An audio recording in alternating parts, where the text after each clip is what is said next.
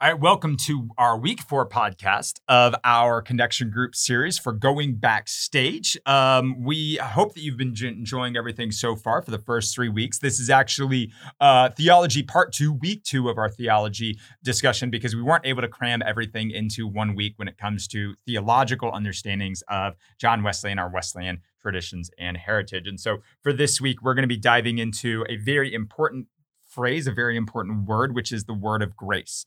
Now, we understand God is grace, God is love. This is primary way in which we believe that we are called to go and interact with the world. So, we're going to spend some time diving into what grace is and how it is that we engage with grace and what we believe that is for our lives today. How do we see grace at work in our lives? How do we how have we experienced grace personally? How have we seen grace um, in the lives of those around us? And what does it mean for us to offer grace to other people? So, we're going to be spending some time kind of defining what grace is, spending some time defining what that looks like from a um, kind of an academic sense, and then also kind of from a real kind of practical sense. What is grace? How do we engage with grace? And how is it that we can um, interact with God in that way, in the grace that God has given us? Now, as we look at God's grace, we look at uh, the ways in which we have been created because we believe that we have been created by God. And in that way, we have been created by God to experience God's grace and to kind of live into what we are describing as three different images that God has made us into.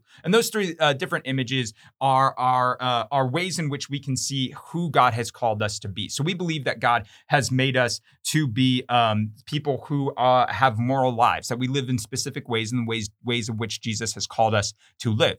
Kind of a, a political life, which um, political not in the sense of like you know politics that you see on the news, but political in the sense of like there is a world that we are called to lead and that we are called to manage, that we are called to uh, to be stewards of. And in the book of Genesis, it says that God made uh, humans the stewards of creation. And so, how is it that, that we're caring for creation? How is it that we're caring for the things and the people around us? And then finally, what is kind of that that spiritual image that God has made us in? We believe that each of us has been given a soul, and so that if each of us has been given a soul, it's so that we can be in this divine relationship with God uh, because we have been given this this otherly essence, this this soul that connects us to God in a way that the rest of creation isn't connected with God. And so we're going to be talking about how it is that we um, we engage with those three images of God. And so that'll be a, a, very good and fun conversation that I hope you get to enjoy. And then we're going to be diving into what we describe as Wesleyan's way of salvation. Now, Wesleyan's way of salvation,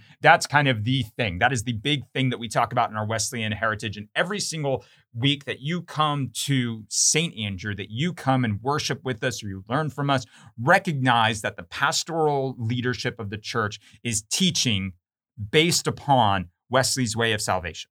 Everything we do, you can tie back and say, well, this applies to this component of Wesley's way of salvation. So this is like this is like the thing. This is the the crucial, critical message that we teach. So uh, Wesley's way of salvation really uh, is us recognizing that we experience grace in a few fundamental ways. Um, those fundamental ways in which we experience grace is God's uh, prevenient grace, God's justifying grace, and then God's sanctifying grace. So God's prevenient grace, that's grace that comes to us whether we recognize it or want it or not. Every single person experiences prevenient grace from God, and it's the ways in which God is trying to interact with us before we ever, ever even realize that God exists. Then you have God's justifying grace. This is the grace that we experience when we recognize, oh my gosh, God is here and God is awesome, and I want to engage with God. I recognize that I have been sinful in my life. I want to turn my life around. I want to turn towards God, start living a Christian life. That is where we experience justifying grace, where we're made right with God and we start to kind of get to go down that path. And then finally, we have what's referred to as God's sanctifying grace. Now, God's sanctifying grace is we recognize that even if we experience salvation, even if we experience God's uh, loving, justifying grace, that that in and of itself is not enough, that we have to then begin a path, a life of discipleship, a life of constant growth and challenging of ourselves in order to grow into the people that God has called us to be. So that is a really important way for us to understand um, uh, God because we recognize that even if I say Jesus Christ as Lord, that is not where my story of Christianity ends. That every single day from that point forward, I have the the privilege and the call upon my life to go and live differently as a result. And so that is kind of what the you know the Wesleyan way of salvation in a very big, broad view overview. Um, you're going to dive into it a little bit more with your groups, which is really exciting. Our two scriptures for today, we're going to first look at Romans 10, 8 through 13. Romans 10, 8 through 13.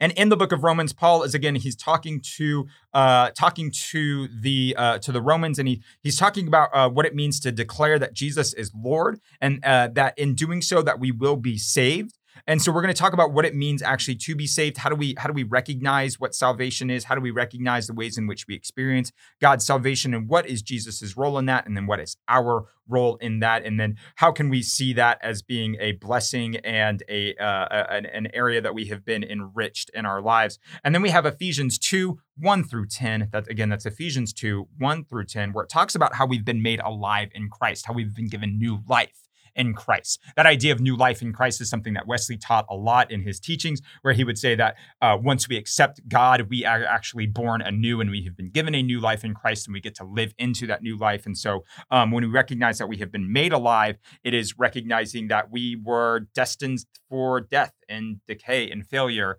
Um, and then Jesus came and changed all that and gave us the opportunity to experience life, to experience fullness, to experience goodness. And so um, those two verses together are actually going to be really fun for us to dive into a little bit. I hope you guys enjoyed that. Um, I hope you enjoy this uh, the second week of theology. Uh, excited to hear kind of you guys' feedback on it and look forward to getting to you to come back for our final week, week five, which we're going to be diving into worship.